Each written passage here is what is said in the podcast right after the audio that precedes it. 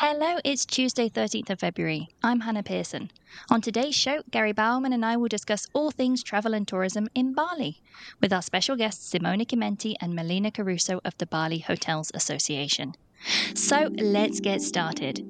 This is the Southeast Asia Travel Show.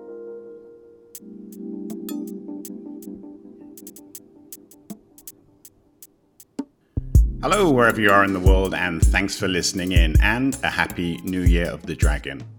So, today we're going to deconstruct Bali's tourism recovery. Bali has bounced back impressively over the past year or so, but is about to implement a new tourist fee, which is causing a degree of confusion amongst travelers and not a little bit of controversy, too. To help us piece together the details and discuss the outlook for 2024, we're delighted to welcome back Simona Chimenti and Melina Caruso of the Bali Hotels Association. Simona and Melina were last on the show back in May 2023, and a great deal has happened since then. So, Simona and Melina, thanks so much for coming back on the show. How are you doing today? And how's beautiful Bali right now? Thanks for having us, um, Hannah and Gary. Good, good to be back with you. Bali's doing well. Yeah, always good to be back with you guys. I can't believe it's been so long already. Time flies, right? And this is a big week for, for Indonesia. You have the presidential election. Is is there any election fever in in Bali? Uh, there, there's a fair amount of election fever. I think more so um, on social media than actually on the ground in Bali. But um, all the polling booths are preparing. Um, uh, citizens will go out to vote from I think 7 a.m. to 1 p.m. tomorrow. A lot of people go back to their villages and um, exercise their right to vote. Yeah, big news. We'll be reading a lot about that over the next few days. So, we've got a lot to talk about over the next 30 minutes or so. Let's start by recapping 2023. Can you, can you talk us through Bali's key visitor arrival statistics from the year? Uh, and how was the mix between Asia Pacific and long haul arrivals? Right. So it was a very positive year, as you already pointed out. So we're definitely beyond the recovery period of 222. Um, if we're looking at it from a statistical point of view, Asia Pacific made up about half of all the arrivals for last year. Um, there, there was about 13% from ASEAN in general, and the rest was a split between Europe, US, Middle East, and a very small percentage for Africa. So, no real surprises there in terms of statistics, let's say. If we're looking at it on a more global picture, there was about 5 point, nearly 5.3 million international visitors to Bali. Uh, and just to give you an idea how that compares to, do we had 2.1 million arrivals international in the previous year. So we've more than doubled the figures basically. So we're, we're doing very well. Um, well, I'll give you maybe a, a quick overview of what's the top five of our arrivals. So number one, of course, is our favorite neighbors. It's still Australia, uh, by far the strongest component of international arrivals, followed by India, China, UK, and then US and Canada. A good mix, but like you said, yeah, Aus- Australia is not the the surprise uh, number one spot there. Um, I think so. Such the place to go, right, for Australians. I think is the. It still is, yeah. Despite some competition from Japan and New Zealand, I think we're still uh, we're still doing pretty good. So, how did Bali Hotel Association hotels compare um, in 2023 compared to 2022, but also back to pre-pandemic as well, 2019? Oh, so I'll let uh, the hotelier comment here. Okay. well, I mean, as we said, 22 was a recovery year, and 23 was a very good year for for all of our properties in Bali Hotels Association. In terms of arrival numbers, we are still somewhat below 2019. However, the trend is very positive. But of course, there are some markets, like, for example, China, that are not yet back to their full capacity. And one of the issues around capacity is is flight connectivity. We, are still seeing that across the region, uh, particularly from China, but not just from China. Uh, markets really haven't fully connected or reconnected since the pandemic. What were some of the important new flight connections in recent months to and from Bali? And where are there still gaps in connectivity and frequency? Okay, I think um, we have about 37 airlines flying in to Bali at the moment. Um, interestingly, uh, Canberra just added um, two direct flights a week with Batik. Um, there's more flights coming in from Korea. Uh, I think we're something like 27 flights or something coming in, and they're looking at, at increasing that. China, uh, we have a couple of direct flights, and there's more. There's more flights coming, uh, direct flights coming in besides. I think it's uh, Shanghai and Guangzhou. Etihad is meant to be starting direct flights to Bali, that which is the big new player on the Balinese market. They are scheduled for April. Uh, however, having said that, they have advertised it, but there are currently no bookable flights on their website as of today. So I'm not sure if they have decided to push back the date and not uh, announce it officially yet, but that obviously will be a big game changer in the direct competition for the other Middle Eastern airlines, so for Emirates and Qatar, who are currently pretty much dominating the market, especially for the European connectivity. I think we have that one new flight too from India, um, Delhi, India, that started in uh, early December with the there's been a few sales missions over to India, and there's hope that there will be a few more direct flights from other cities as well. Yeah, because that's interesting, isn't it? That Indians are the, I think you were saying, um, Simona, they were, they were the second biggest source market into Bali, but yet, actually, the in terms of direct flights, is pretty limited, right? So it's it's interesting that they're really they're finding a way. right, this lack of connectivity is not holding them back from heading to Bali. No, not at all yeah, they're going out of their way to make connecting flights to go to Bali, which obviously may also be a, a chance for them to do a, a, sort of a two destination holiday uh, on the way here. But there are more flights coming online, and I know there's been a lot of lobbying to try to get more direct flights because it is already our second international uh, largest arrival number, and there is certainly a lot more potential to go there. Okay, so we'll come back to India in a moment, but let's look at the domestic market because that is huge. Um, and you posted on LinkedIn a few days ago about the size of the domestic market to Bali, and I think that raised a lot of interest because it's huge. So tell us about um, Bali's domestic recovery and the hotel occupancies. Okay, well, in terms of um, numbers into Bali, uh, in 2023, it was uh, almost 10 million which was an increase uh, from 2022, which was at around uh, 8 million.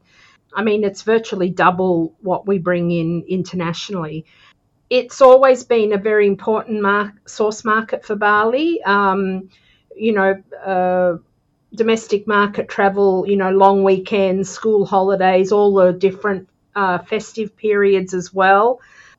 But you know, we do, even with those numbers, I think we face a little bit of a challenge um, where the traveller may think about going to uh, Thailand, Singapore, Korea, or Japan, maybe.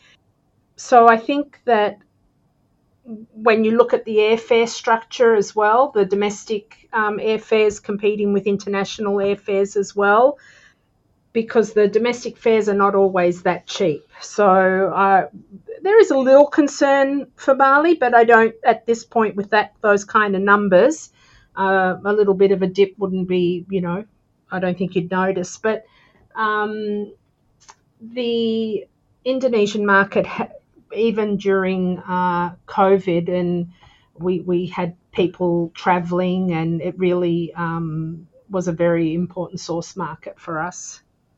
Yeah, for sure. They were incredibly resilient. And if ever they, they took great advantage, as we discussed during our pandemic podcast, they took, of course, advantage of the fact that they had the island all to themselves during uh, during pandemic. But for sure, with a growing middle class and the sort of a growing propensity to travel abroad, there are obviously key destination um, that are gaining more and more interest in terms of outbound travel for the Indonesian market. That's super interesting, and I think um, Sandiaga Uno, I think, was was talking about last week how he wanted to try and encourage more Indonesians to holiday domestically, and they were saying that they had identified that people were going overseas for shopping, for medical tourism, and for um, religious travel, and that they they were trying to find and highlight like these alternatives within Indonesia um, that they could travel to, as opposed to having to go overseas. But like you say, it's it's almost kind of an aspirational thing, isn't it, to go overseas? Um, so it's it's hard to to match like for like, I suppose, in that respect. I think a lot of countries. Uh, are the same, you know, to try to keep their their travellers, you know, travelling domestically versus travelling internationally. It's always good for the economy. Yeah, and I mean a lot is being done in Bali. So we have obviously the we have this new um, uh, the special economic zone in Sanur that is taking off this year with a new international hospital and wellness facilities, which is also targeted at the uh, wealthy Indonesian travelers trying exactly to sway the medical tourism that would normally head to Singapore or Bangkok or Hong Kong to actually take advantage of international level facilities here in Bali. So it's definitely a segment that the government is investing quite a lot of efforts in. So, switching track then from domestic back to international, um, if we look at January 2024 arrivals, it's, it's pretty interesting. I mean, Australia is way out front, but you, you probably expect that given that you know, much of Australia takes January off. How about the other markets? What are we seeing so far going into 2024? Um, I think that India, China, and Korea are, are certainly um, hot on the heels. There's, there's, still quite a gap, but booking windows for those markets are quite are quite short. So it'll be interesting. There's the uh, I think in March there's another direct flight coming in um, so we could possibly see an increase in, in these numbers um, uh, once the, the, the flights uh, become a bit more easy as well. I mean, we are also in, in obviously in the quieter um, part of, of the year for Bali. It is uh, you know weather weather aside, it is the quieter season, uh, and generally February and March tend to be a bit softer months. Um, but we're seeing very good forward bookings starting from quarter two onwards. So I would say that the trend is definitely positive for 224 as well. Just circling back to India, you mentioned the the second largest international market last year. Since the since the pandemic, I mean, even actually pre-pandemic, but certainly since the pandemic, we've seen this great interest um, from destinations to target Indian travelers from secondary cities as well as the main metro cities in India. We've also we know that the airlines, particularly Air India, uh, has bought so many new planes, which it's going to have to operate across the region and, and, internationally over the coming years. We're not quite sure yet how it will deploy those, um, but there is a lot of buzz about the Indian market. So, are you seeing any particular strategies being put in place to add, you know, to this Indian market coming to Bali. The reason I say that is if you go back about 10 or 11 years ago, you remember that phrase China ready. Everybody wanted to be China ready so that, you know, hotels, destinations, uh, resorts, uh, restaurants, you know, everybody could understand different uh, types of preferences of Chinese travelers. Is there anything similar to that uh, regarding Indian travelers in Bali? Yes, there, there, there is. There are certain um, hotels, and and we have a uh, the Association of um, sale uh, the sales man- managers, I think Bascom, mm-hmm. yeah, the Bas- Bascom group, who Francisca, who was our chairwoman last year, she uh, went on a um, sales mission to India. Um, there are a group of hotels that are understanding the dietary needs of the Indian market. That's very important. Also, Bali Hotels Association will be undertaking a uh, roadshow um, later in the year. We've got one happening in Australia in March, and we will be undertaking one um, in the middle of the year to India as well. So we're really we do recognise that that they have particular needs, and there are definitely hotels that are prepared to cater to those needs. It's obviously an, to some extent it's an easier market than China to cater for because the language barrier isn't there uh, yes, as Melina pointed out, it's very the diet requirements are obviously quite important, but Bali is fairly um, you know a fairly wide market in food and beverage anyway uh, anyway at this stage. So there is a lot of facilities in place. A lot of the Indian market tends to be generational travel. and family travel. So there is quite a bit of gearing up in that direction, definitely.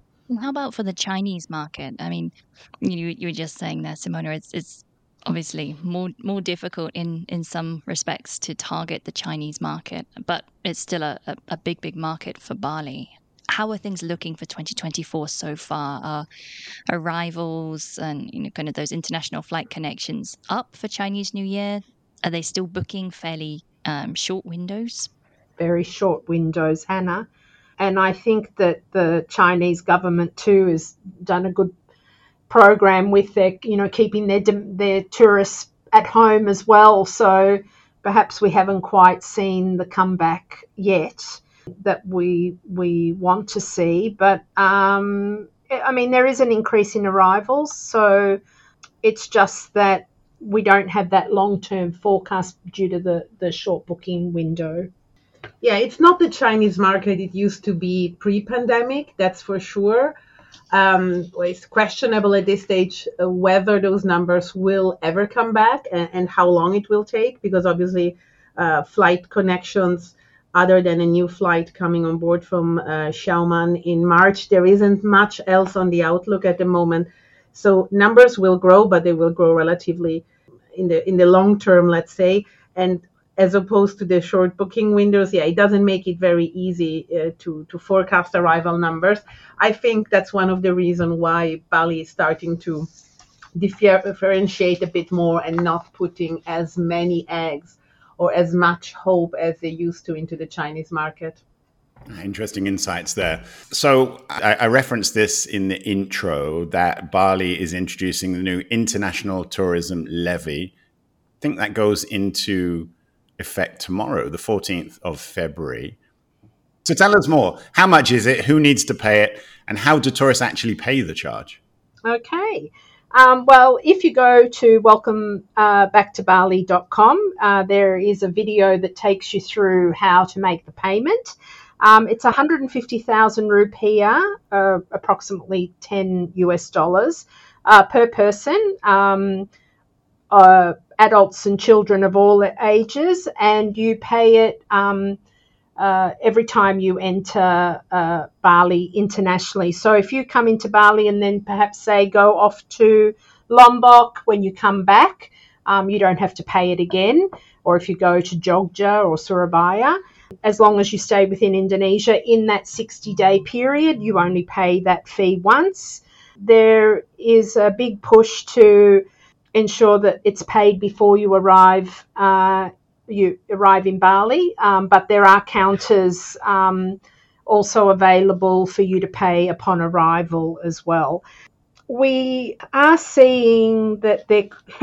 I'm sure there's going to be a few little things to iron out, and I'm sure in the next coming weeks we may see some slight, you know, revisions made to perhaps the flow at the airport or whatever if you're coming in on a uh, on a, a ship uh, at port, um, we have information that the most likely the ground handling agent will be taking care of the payments for the tourism levy because they are encouraging some endpoint um, partners, uh, travel agents, destination marketing companies to be able to collect the fee um, and uh, pay it to the government and the traveller getting their QR code.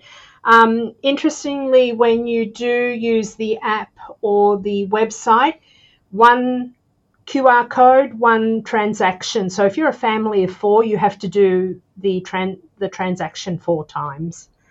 We're hoping they will review this, but at this stage, it's um, if you're a family of four, you need to um, enter your name, your passport, your email, and your date of arrival and pay four times. Got it. Thanks for the the rundown. But I mean, what I'm impressed about in a way is, and this is something that I think Gary and I have been talking about for years and years, is of course Thailand's tourism tax, right? And they've they've been talking about wanting to do a tourism fee of 300 Thai baht for the longest time, and they've just never figured out how to actually implement it. So I, I suppose credit there to Bali for actually figuring out how to implement it, even if it's not, you know, perfect right now.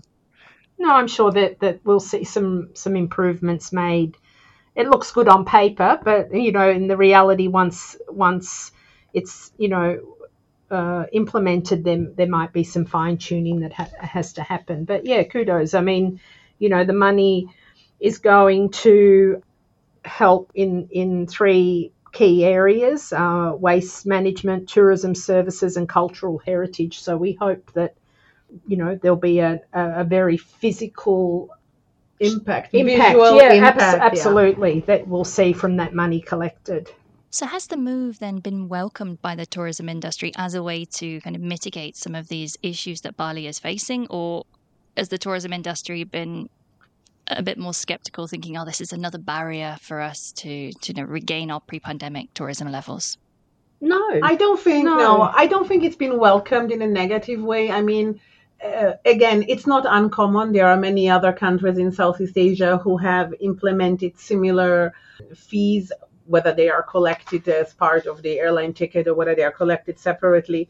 Um, and I think ultimately it is uh, it is a very good fund to obviously uh, fight some common problems, like we know the waste management is an ongoing issue and it every so often it gains traction in the media so the idea that there will be actually funds to impact that directly and that may benefit in first place also the tourism experience uh, and anything that is done for infrastructure as well in terms of roads and transportation. All of that will be for direct benefits of the visitors of Bali. So overall it's I think there has been no negative connotation to it so far. No, and we're not hearing any negative sentiments either. I mean, you know, there was a little bit of confusion at one stage whether the, the visa on arrival was going to be removed for the top visitor countries to Bali, but that was just talk. Um, but so visitors arriving need to pay their visa on arrival still, which is 500,000 plus the tourism um, levy uh, of 150,000. Yeah, thanks for clearing that, up, Melina. I was just going to ask you about that. So, if you do arrive, say you haven't paid your tourism levy or you haven't paid your visa on arrival before you arrive, do you pay them at the same place or do you have to go to two different counters? They're two different counters. Let's talk about some of the other issues impacting travel and tourism now, but also going forward. And there, there have been a few media reports of growing tensions between locals and tourists in Bali, particularly rate, related to traffic on the island, which we know at certain times has been quite heavy and quite congested. What's being done to mitigate that? I mean, is there anything that can be done? I mean, I think this it's really nothing new. The only thing maybe that changes is that social media sort of amplifies and and gives it a, a larger platform than it has in the past. I mean, as usual, there is the majority of tourists are very well behaved, but there's always a few um, that sort of fall off the track um, and make themselves noticed uh, in the least pleasant ways. Um, it's just really a matter of uh, respecting, well, first of all, the laws uh, governing traffic uh, and in general the laws of Indonesia, and secondly, of course, also a good portion of common sense. Um, it ultimately remains obviously in the hand of the authorities. Um, but there has been steps also taken to kind of limit a bit the sensationalization of all of this and to avoid uh, people playing a bit uh, police uh, um, on social media and to mitigate a bit the effect. So if there is uh, anything happening that is not in respect of the local laws, then it should be reported to the police, and ultimately they are the ones who should uh, look after that. Yeah, the Bali Tourism uh, Police have been uh, back on the beat, um, on the beach and on the roads. Uh, I think they've only just come back on board in the last week or so, and there's a whole PR campaign around, you know, them being just around and warning people, you know, if they see them doing things that, you know, uh, go against the do's and don'ts uh, that we have here in Bali. I remember uh, not so long ago we had the um, Australian consul as part of one of our meetings, and they were actually saying that um, there are a lot more issues with Australian visitors in Thailand than there are in Bali. It just seems for some reason we Bali gets amplified on social media and in the Australian press. That's interesting. I love what you, you said, Simona, you know, all about social media amplifying these things. And I, you know, and I think particularly is still we're coming out of the pan- well, we've come out of the pandemic, but we're still in this phase of recovery, and the media just love anything tourism, love any tourists behaving badly, stories to get more eyeballs, I suppose. So, yeah, there's there's definitely an, an element of that too. I think. Correct. It's it's mostly about it just makes more fun, right? When you see somebody misbehaving, it's just human nature to think that is fun and maybe in the past that would have been a story told to friends and family and now obviously it quickly gets a, a few million views on social media whenever there is somebody who behaves badly online.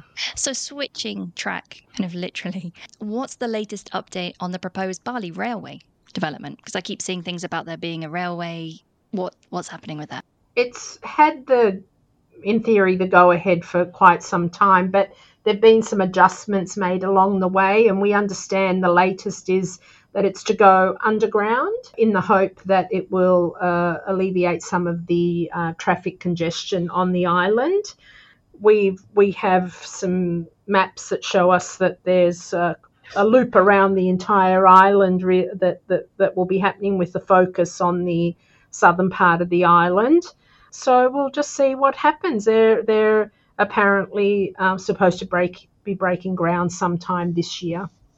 Yeah, it looks like the plans are finally uh, taking shape. But yeah, it's a very long term project. It's a very ambitious project in size as well. So I think for the moment, the focus is mainly on the southern part of Bali uh, and on connecting the main tourism destinations on the west and on the east coast with the airport. So this is where it's going to kick off.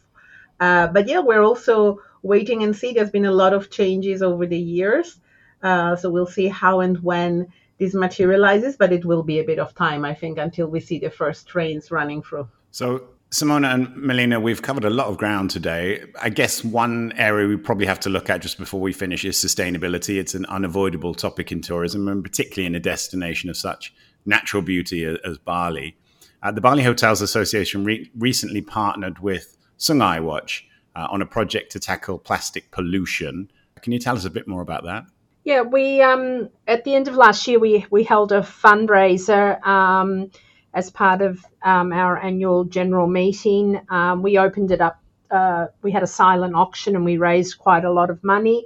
And we installed uh, some trash barriers in rivers that were that Sungai Watch had designated of um, having issues with um, trash being thrown upriver, and so that some of our board members jumped into the river and helped uh, the the team install that. Um, we also had uh, we had our sustainability market at the end of the year, which focused on local suppliers and, and you know using local products, connecting buyers and sellers. We also, all our members, uh, I think last year we managed to divert about uh, 31,000 kilos of food waste. Uh, resulting in about 133,000 meals to the local community in 2023. So our members are very much dedicated to um, fostering, you know, a good collaboration with sustainability practices and, and our local community. We are really trying to leverage the partnerships with associations like Sungai Watch, uh, who does the river barriers, and Scholars of Sustenance, who looks after redistributing surplus food wastage, because these are very hands on and their impact is immediately visible, right? So the river barriers are actually very simple barriers. They're floating but they basically catch all the garbage before it reaches the ocean. So it provides an actually effective and efficient way to collect that garbage in one point. And it's also great project for community involvement because it basically shows the local community what they can do and how they can keep their river um, in proximity of their homes clean. So it really provides a, a sort of a, an educational experience for local communities as well. And yeah, and Scholars of Sustenance does an amazing job in using the food surplus that all large hotels have anyway um, and redistributing those meals to, to the people in need. So it, it's really nice to see how this project really interlink Bali Hotel Association and the local community to create a tangible impact and to to really show that you don't need to start big, but you just need to get started and be consistent in your efforts to try to change something. Yeah, I love that. Don't need to start big, but just at least get started, right? That's that's the main message. And those those sound like fantastic initiatives that you've um, been working on. And so you talked about food waste management um, just now, but how about just waste management in general? We were just talking about how some of the um, tourist levy is going to go towards waste management, and it's just a big issue in the tourism industry in general. So, what kind of steps are BHA members taking to minimize, repurpose um, waste products other than food? I think it's such a big problem, as you mentioned, that it needs to be looked at from all angles. So, obviously, the most obvious one is the management of existing waste, and that is something that is being addressed at government level in terms of replacing landfills with more effective um, uh, waste uh, burning facilities and trying to find alternatives. But at the source, we're also trying to see where can we simply limit the use, because ultimately it goes down to promoting the use of alternative and biodegradable materials, getting rid of all these one-way uh, plastic uh, items that are still very prominent um, in in the, not only in hotels but obviously also in food and beverage establishments, etc and trying to find ways to reuse and recycle. So it's really not just one uh, action, but it's more of sort of like a, it's a conglomerate of different actions um, that we're trying to do and to attack the problem from different angles. So there's a still a very long way to go. Uh, I think hotels are doing quite well, at least on the elimination of the single-use plastic in the guest experience, which is already a big step um, a lot of it is now down also to you know reaching a bit more the community and the smaller establishments and it's a lot of it is ultimately about education and trying to change the ways things are done. So moving for example to recyclable food packaging would make a huge impact on an island like bali. Yeah i think the tourism levy we're hoping that um, some of those funds get diverted to a, a big education program as well in the community yeah, absolutely. Like you said, it's it's all about everybody coming together, right? It's, hotels can only do so much in isolation, but they also need the support from the public policy. They need the support from the local communities as well to really make a tangible difference um, that one will keep going, right, rather than a, a kind of one-off. Correct, and you need to attack the problem from all angles, right? How to how to save in the first place how to reuse, and then that unavoidable part of uh, waste, how then to best, um, where possible, how to best repurpose it, uh, and how to best treat it, and ideally switch where possible to renewable or recyclable resources. Yes, it sounds like you at BHA are making a good, well, a great start on that. So, with that, that comes to the end of today's podcast. So I'd love to thank uh, Melina and Simona. Thank you so much for for coming back with us. I can't believe that you said it's been almost one year that we've not spoken. So much has happened since then. Thanks for having us. Always a pleasure. We look forward talking to you again soon. Wonderful. And of course, we hope you all enjoyed the podcast too. And don't forget to send us your thoughts and comments on what we discussed with Simona and Melina or what we missed out. You can message us on our LinkedIn page at the Southeast Asia Travel Show.